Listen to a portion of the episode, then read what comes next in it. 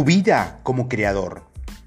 Lo que has pasado años construyendo puede destruirse en una sola noche.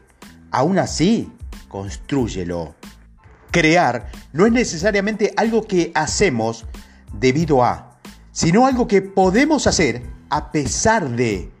Podemos crear a pesar de cómo nos sentimos, de todo lo que está sucediendo, de lo que otras personas piensen de lo que hacemos y de lo que pensamos sobre lo que los otros piensan de lo que hacemos. Y ahí está tu libertad. No dependemos de encontrar un cierto estado mental.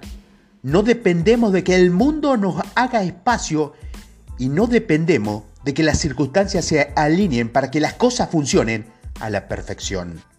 En esta última semana juntos, es un gran momento para reflexionar sobre lo que has aprendido, mientras das los toques finales a lo que estás creando. Reto imposible número 13, crear de la nada.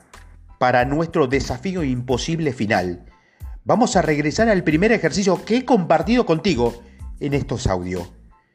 Cada día de esta semana, crea algo de la nada. Puedes compartir tus creaciones en las redes sociales con un hashtag de crear lo imposible.